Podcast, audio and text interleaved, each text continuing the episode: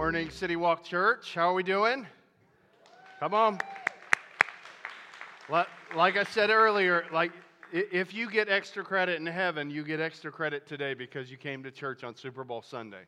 And so, and it was even rainy, so that's even, you get double extra credit. Uh, as uh, they said, my name is Pastor Chris, and I'm one of the pastors here. Uh, if you, uh, Steve mentioned the app. If you're looking for the notes for the sermon, you can go right in there and right under resources, you'll see uh, the information that you need. Last week, we started a series called Unfiltered Jesus. And if you were here last week, and even if you weren't, basically what we said is that a lot of us, according to our upbringing, whether you were kind of brought up in church or maybe you, you weren't brought up in church, probably every single one of us has a filter that we kind of see Jesus through. And so you, you may see Jesus through like the legalistic Jesus filter because that's the house you grew up in. Uh, you might see Jesus through the activist Jesus filter. But all of us probably see Jesus through a certain filter uh, based on kind of what we were taught as a kid. And it might be an accurate, it might be an accurate picture, but for most of us, the, the picture that we see of Jesus, the filter that we put on him, doesn't always match up with who Jesus really was. And so we began a series last week called Unfiltered Jesus to try to begin to maybe tear away some of those filters to see who Jesus really is. But as you think about who Jesus really is and, and kind of that, that idea, one of the things I was thinking about this week was you know what? If I'm going to look at the unfiltered version of Jesus, what does the unfiltered version of me look like? Eh, I don't know about you, but we, I am, and you probably are too, especially in our country and in our context, we are really, really good at hiding who we really are. My daughter Kate, and maybe if you have a little kid, you, you can understand this. She looks forward to Halloween all year long. And in fact, she will start talking about her costume all year long. And I mean, she'll, she'll know like months and months in advance what she's going to wear that night. And she's so excited about it. And, and if you have little kids, you understand that, and it is. It's cute to watch our kids dress up and, and kind of put on their costume and put on their mask for that night and, and have a great time. But for some of us, we, we kind of play Halloween every day of the year. And we have certain masks that we wear. I brought a mask up here with me. Uh, if you're here next week, we're going to have some characters that your kids can take pictures with. And uh, this one, I'm, I'm hoping to dress up myself in this one, the Lego Batman character. And, and so, but, but yeah, this is an example of a mask. And, and, and it's kind of a fun mask, and, and we'll have fun with it next week. But for, for, for most of us, we have three or four masks that we have up on our shelves that we put on, and, and we, when we're going to go to certain places and be part of certain crowds, we have kind of our preferred mask for that crowd. And, and not a lot of people really know who we really are. We, we kind of hold back, and sometimes having a filter is really good, but, but we kind of hold back what we really want to say. Uh, we kind of hold back our reaction. And so we manage our kind of look even on social media so nobody really knows who the unfiltered version of us is. And sometimes the worst place for this is in church. Like church people have this down pat. It's why some of you, maybe you walked away from the church because you, you, man, you don't like hate church people. You just think they're all fake because they have the same problems everybody else does. But if you grew up in church like I did, you get really good at hiding those problems. And so maybe you walked away from the church because of that. You, you went to church and felt like, man, I don't fit in here because it seems like everybody has everything together. No, they're just really good at hiding it. They have all the same issues. And so what we've done is we've created this filter that takes a little bit of religion and a little bit of Jesus and a little bit of kind of our upbringing, and we, we put this together and kind of walk through life with this system in our lives. And, and Jesus' brother James, he, he said this about religion. He said, Religion's not all bad. He said, actually, in James chapter 1, verse 27, that, that pure religion and undefi- is undefiled before God the Father is this to visit orphans and widows in their affliction and to keep oneself unstained from the world. So, pure religion, what it was supposed to be with the right motives, is not an all, all a bad thing. But we have taken religion and we've jacked it all up. And we've taken it and made it something that's much different than pure, undefiled religion. And so we manage our looks, we manage our reactions, we manage our expectations based on this religious system that we're expected to kind of live by. And, and for some of you, as you think about the word religion and we think about kind of religion in our context, here's what I mean. When, when I talk about religion and kind of the jacked up version of religion, I, I mean this religion that says this when I obey the rules, Jesus accepts me. When I disobey the rules, Jesus distances himself from me. And maybe you grew up, and when you think of religion, this is what you think about. It's like, man, if I keep all the rules, then I keep God happy. But if I break a few of those rules, especially a couple of those big ones, then, then He's going to reject me and He's not going to accept me. And so we have gotten really good from 10 o'clock to about 12 o'clock on Sunday mornings of kind of hiding.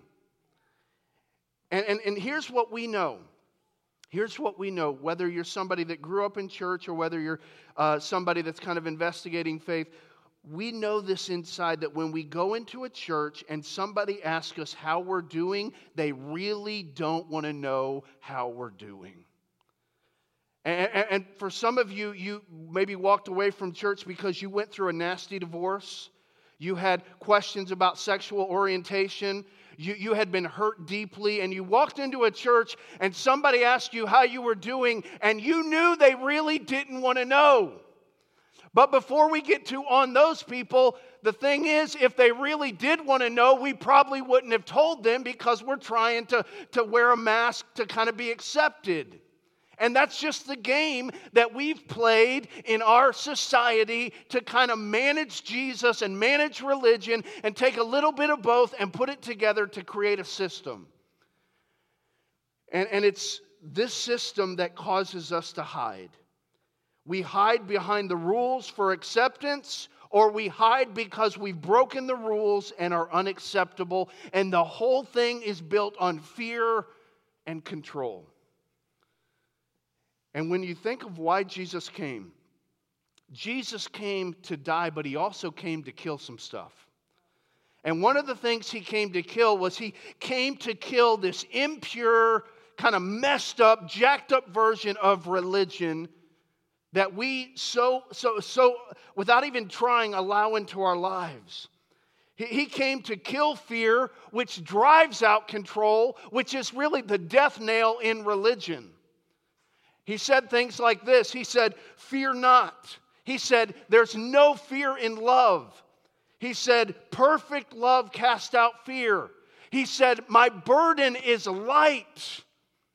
He said, I want you to live abundant and free. But for most of us, we don't even know what that feels like.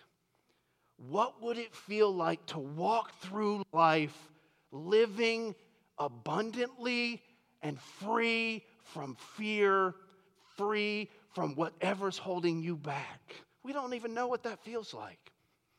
See, I, got, I have this bag up here that, that kind of represents religion, kind of represents maybe, your picture of religion. And for some of you, when, when you think about religion, your, your bag is kind of filled with your past it's filled with that mistake you made on that one spring break, that business trip that you went on and made that bad decision that nobody else knows about. It's filled with some hurt, maybe some hurt caused by people that called themselves Christians. And so you do your very best to, to, to hide this. You do your very best to mask what this does to you. But for you, this thing of religion is a constant burden that you're carrying around. It's why you don't find yourself in church very much because of it. When you carry this burden around, you, you just don't know how people are going to take you. And so for you, religion to you is a great burden. This whole thing that connected to Jesus is nothing but hard and judgmental. But there's a few others of us in here that you have a religious bag too.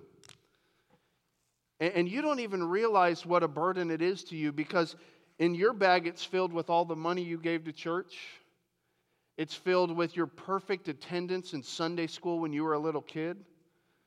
It's filled with all the great things that you've done on the outward to make everybody think that you have it together. And so it's honestly filled with a lot of pride because you're so thankful that God has you on his team. And for you, you don't even realize it, but religion to you is just as much of a burden as the first person. But it's a different burden. And Jesus came to take your religion whether it's a religion that's built on pride and judgmentalness because of how much you think you've done for God, or whether it's a religion that's based on shame because of how you think you've let God down. And He's come to do away with that. He's come to do away with this type of system. It's actually what made him the most angry when he was here on earth. He was so angry he would get so angry when, when rules and, and, and control replaced compassion. It, it bothered him where, when sacrifices replaced sincerity. It bothered him when people became fearful and people of faith.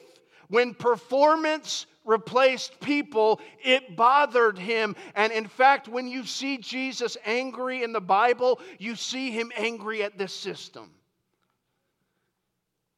And so, Jesus, when he came on the scene, the, the religious people of the day, they, they kind of had a kind of a way they did things. And, and they did not like Jesus because here's the way they did things they did things so that everything on the outside looked good. And they were able to manage that well, and they were able to keep you happy and make people think they had it together. But then Jesus came around and he started poking past the outward appearance and he started poking at the heart. And he started saying crazy things like this Hey guys, lust is adultery, not just adultery.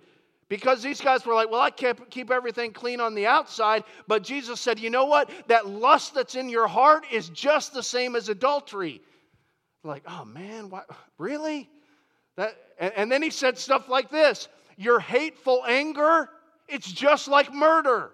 So you've never murdered anybody, that's a good thing. But that hateful anger you have in your heart is just the same.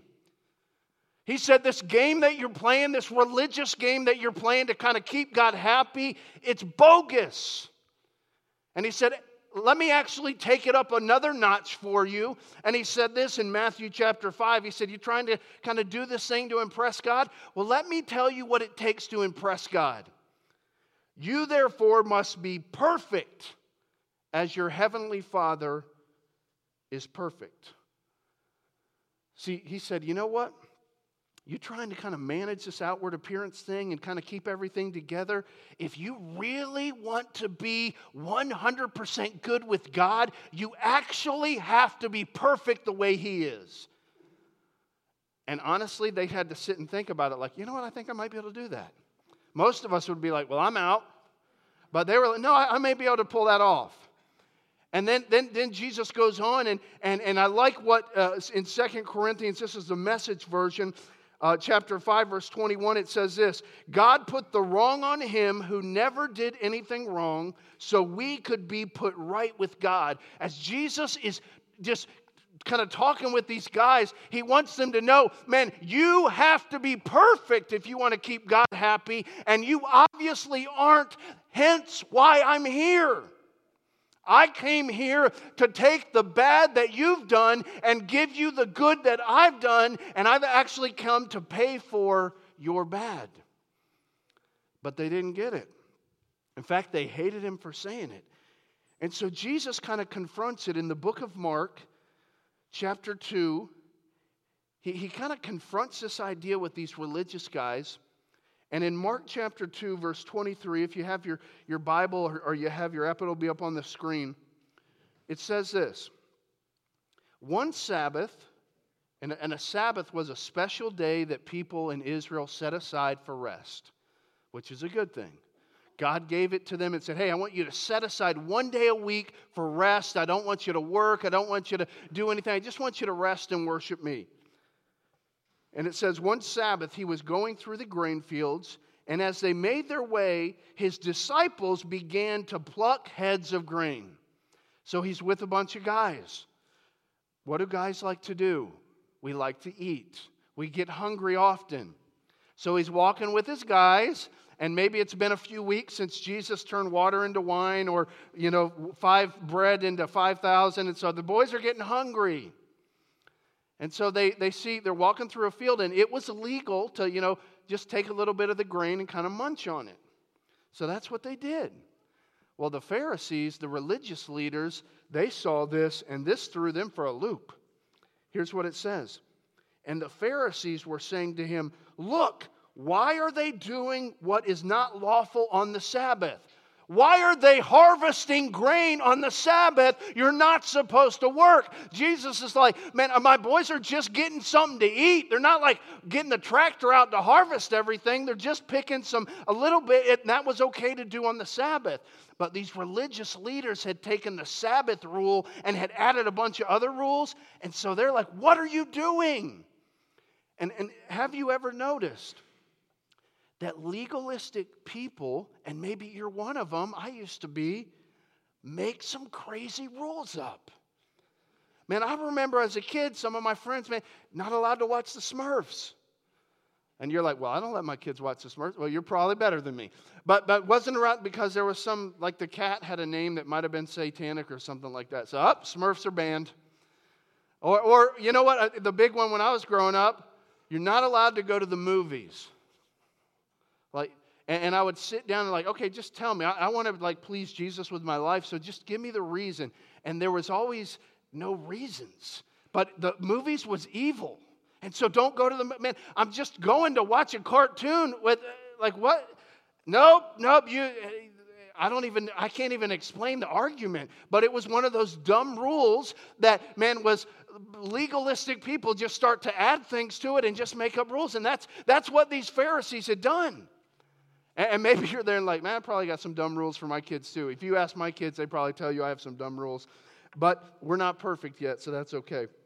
But but but that's what happens. And, and here's what, what Jesus is trying to point out that you know what? There's some things that rules can never do for you. Rules aren't all bad. So don't think like, wow, I'm, I'm liking this. This is good. Because the mic will drop a little later, but there, there's more to it. But but Jesus said there's some things that rules just can't do. One of the things he said was, you know, rules have no real power. See, they can keep you from doing stuff you want, but they can't change what you want. Like they can keep you from doing stuff, but they can't change your heart. So there's not really a lot of power in, in rules. Another thing that rules, rules don't usually lead to love. They usually focus on something, not someone, and we kind of distance ourselves from people with rules sometimes. Rules put the focus on us. It's more, how am I doing? Am I checking the list the right way? Is it all working out for me? And so Jesus, as these Pharisees are kind of poking at him and his disciples because, man, they picked some heads of grain uh, on the Sabbath, Jesus continues to talk with them and he says this He says, And he said to them, have you never heard what David, your hero, like David was their hero? He was like their, their Batman. You know, David, that, that guy, he was the guy that killed Goliath. That guy, have you ever not heard what he did? See, when he was in need and was hungry, he and those who were with him, they entered the house of God in the time of Abiathar, the high priest, and they ate the bread of the presence, which is not lawful for any but the priest to eat and also gave it to those who were with him. And then he says, And he said to them, The Sabbath was made for man, not man for the Sabbath. So the Son of Man is Lord even of the Sabbath. He says, guys, you're getting so upset at us, but let's look at let's look back at one of your heroes. Do you remember? And they would have remembered this how your, your hero David, when he and his men were hungry, went into the, the, the area that the priests were allowed in and ate some bread that only that the priest was only supposed to eat. And that was okay because they had need. And Jesus presses them here and he says, You know what? You have taken a gift from God, the Sabbath, and you have made it a God itself. He said, You shouldn't do that. In fact, I'm the Lord of the Sabbath. I've come to fulfill all of those things. So you're talking to the wrong guy about keeping the Sabbath. But these Pharisees, they could not see past the rules that Jesus' disciples were breaking.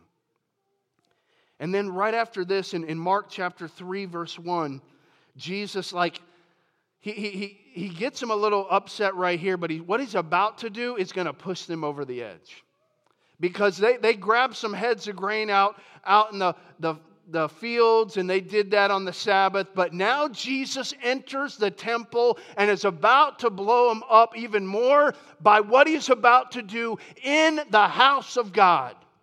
It says this in, in Mark chapter 3, verse 1. It says, and he entered the synagogue. This is like the place, the principal's office. You're never, like, if you're going to break a rule, you're going to do something against the, the law, you're not going to do it here. Like the one place you're not going to do it.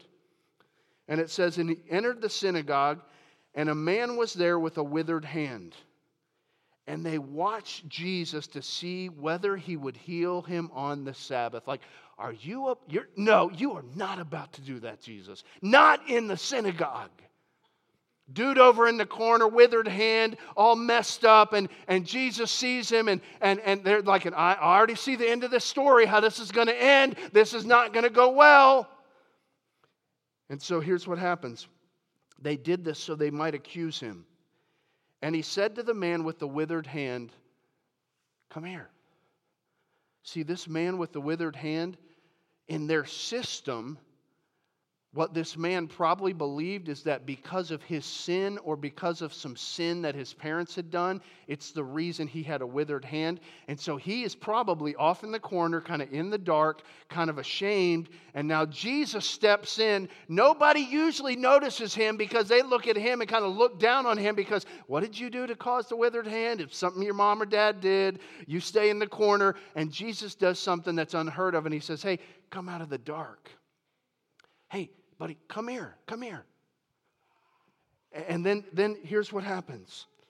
As, as this guy is coming out of the dark, as he's coming out of a place of shame and man, what are every, what's everybody going to think about me? He looks at the Savior of the world and he sees something different in his eyes that he hasn't seen in the religious elite of his day. He sees compassion, he sees love, he sees grace, he sees acceptance.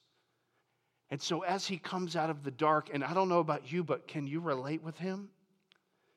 Because the thing that we like to do when we're ashamed, when there's something that we were involved in that, man, we don't, we, we think people look, is man, we're trying to hide. We are not trying to come out into the light. We're either trying to hide behind the rules for his acceptance or we're hiding because we broke the rules. And Jesus is saying, You don't get healed in the dark. You got to come out into the light. You have to come out into grace. You have to come out to mercy. It's about to be different. And so he, this man comes out. And, and he comes out with this withered hand. And Jesus looks at him and he says, Hey, man, come here, stand up. The day of distancing yourself from a system is over.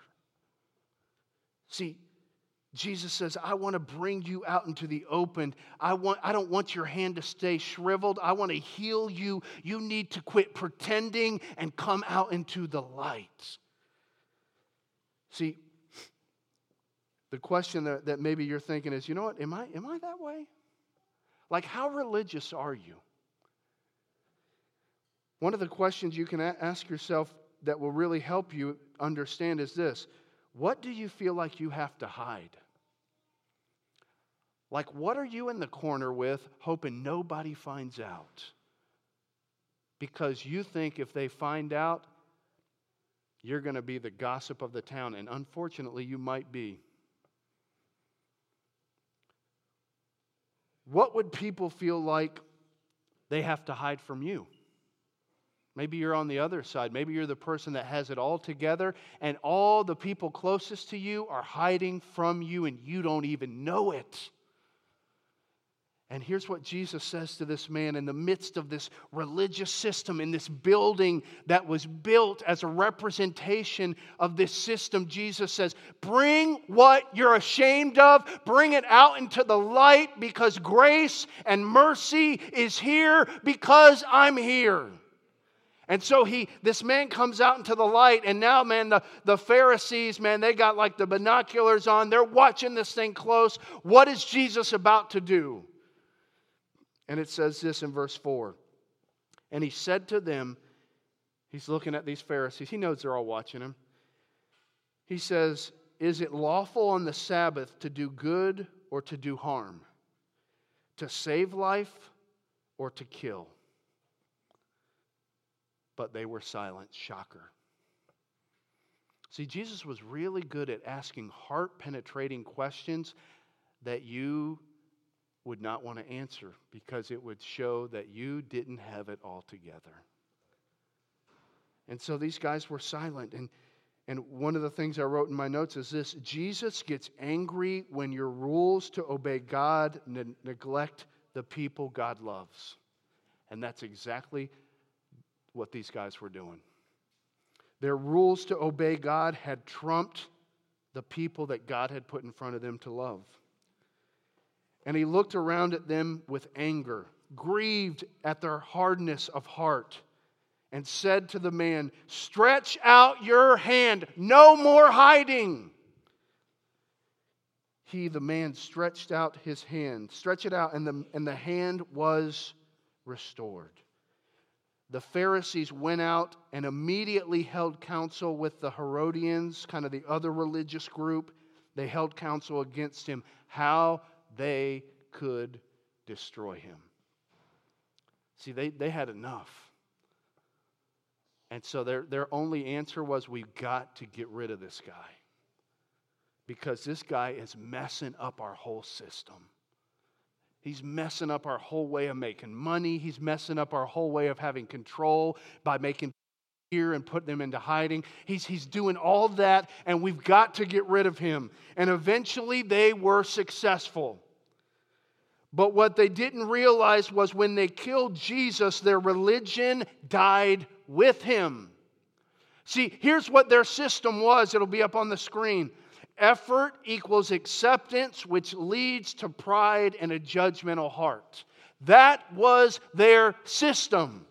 And when they killed Jesus, that system died with him because he paid the bill for all the effort that I couldn't have, all the effort that I come short on. He paid the bill. I don't have to do things to get his acceptance. I am accepted. That's why I do things. I do it from a place of acceptance, not for acceptance.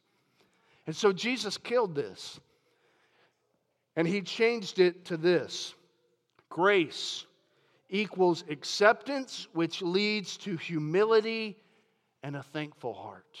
So no longer do I do things because I have to, because I earn things. I do things from a place of thankfulness and gratefulness because of the grace and acceptance I've been shown by the Savior of the world. And that's what Jesus did. When Jesus went to the cross, Religion went to the cross with him and got nailed to the cross, and he took care of it. Religion, this system that we have taken and kind of jacked up, is gone because of Jesus. And so some of us need to kill it in our lives. Some of you are nervous right now. And I get it. Because this whole thing is built on fear and control. It's very ambiguous. And so when we get rid of it, it removes the fear and control that we've kind of lived in. And so it makes us nervous. And so maybe we push back a little bit and we're like, hey, Chris, don't you remember what it said in Matthew 28 where Jesus, he said, teach them to obey everything I commanded you. Chris, don't, I mean, you got to obey the commands. I couldn't agree more. But probably not the commands that you're thinking of. See, the commands you're thinking of are pretty easy to, to obey. But the command Jesus laid out that's much harder Love God, love people. I agree you should obey the commands, but the commands you should obey from a place of acceptance and thankfulness is love God, love people. Love God, love people. And Jesus says, you know what? Just in case you don't know what that looks like, just follow my example. And what you'll find is rules don't demand much, love demands much more. And Jesus says, that's what this whole thing's going to be about. That's what, if you're a follower of me, if you really see me through an unfiltered version, you really see what I'm about. I'm about loving people. And he says to us, love God with all your heart, soul, mind, and strength, and love your neighbor as yourself. And if we can get a handle on those two things, we won't have to have conversations with our kids about how they should treat their date. If they get a handle on love God and love people, it won't ever be an issue. We won't have to have conversations when we go start a new job or when our, our neighbor is being a jerk. We won't have to make up certain rules because if we obey the love God and love people, it'll take care of itself. And that's what Jesus said. And so, what is the religion that you're hiding behind that needs to die right now? For some of you, it's shame, it's guilt. And what you need to do is you need to stand up, you need to, to get out in the open, you need to understand that grace and mercy is here because of Jesus, and you need to let that die. For some of you, you're fighting an addiction with weapons of do and try and work harder, and it's not working. And you need to step out and stretch out your hand because grace is here. For some of us, we're teaching our kids a fear based, performance driven relationship with God, and they're not buying it. And we need to step out and understand that grace and mercy is here and change what we're teaching the next generation. See, what would it be like if you could walk through life? Confident that you are fully known and fully loved. What would that even look like in your life? I can tell you what it wouldn't look like. It wouldn't look like you carrying this thing around all day. If you could walk through life, if I could walk through life knowing that, you know what, I am 100% fully known by the creator of the universe, the good, the bad, and the ugly of Chris Fincham's life, his past mistakes, all of it. He knows and he loves me fully. What, what would that look like? What, how, would that, how would I treat other people if I really got a handle on this idea of being fully known and fully loved? See, this won't happen in hiding. That's why in a few weeks we're going to begin to talk about community groups and, and we're going to encourage everyone man be a part of a group don't just come on sunday because it is really easy to hide in a row we do it We've done it. But we need a group. We need a group of people that love us, that know us, that can encourage us, that we can encourage. And so we want to be a part of things like that. So, for you, as we, we begin to close, what needs to die? What needs to die in your life right now? What rules are you hiding behind? Or what are you hiding behind because you've broken the rules? See, What's so ironic is that day when the Pharisees were so up in arms because of Jesus and his followers and, and what they were doing, they were the ones that needed Jesus more than the guy with the shriveled hand. But they could never get past what was going on, and they were asking all the wrong questions and they were focusing on all the wrong things, and they missed the answer all the way. And so, the questions that we should be asking ourselves are not questions of what does the law require. It shouldn't be the question of what are they going to think. For a lot of us, that may be the questions that, without even thinking about it, that's the questions we live by. Hey, what is required by the law? And I don't mean necessarily the, the law of the government. I'm talking about, like, what do we think the law requires? So make sure I check all those boxes and stay off that list of things I'm not supposed to do. What does the law require? And then the second question that we ask ourselves all the time is this What are they going to think of me? And that's kind of how we manage our life. And the question I want to challenge you with this week as we close this up, as we begin to really look at who the unfiltered Jesus is, this is the question I want you to think about. What does love demand? Not what does the law require, not, not what are they going to think, but what does love demand? Because Jesus came here to disrupt our way of life to disrupt a system that, that was built on fear and control. And the question that, that he wanted us to really think about that is really what he why he even came to earth was simply this what does love demand?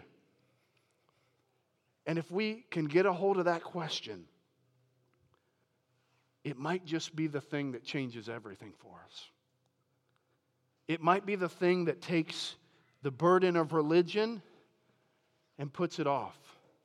It might be the thing that actually allows people that you're close to to be real with you instead of being afraid of what you think of them.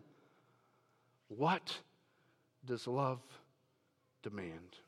Let's bow our heads and close our eyes as we, we begin to close. We ask a question at the very beginning. And the question I want you to think about is the same question, and it's simply this Who is the real you? Like, like, who is the real you? What is the unfiltered version of you? And, and what are you hiding behind? What has religion done to you that has maybe, maybe had you hiding because of some things you've done in your past, or has you hiding behind the rules so proud and judgmental because you think you're earning your way closer to God? Like, who's the real you? And my, my encouragement to you as we close today is simply this Would you confess to God the mask of religion that you have been hiding behind? And just admit it. It's not like He doesn't know. Just admit, man, God, I have been managing a reputation built on hiding behind a system. Would you just confess that just between you and God? Maybe for some of us, we need to confess to other people. We need to come up uh, next to our kids and say, hey, man, I've been doing this thing wrong. And some things are going to change because Jesus is going to change something in our family.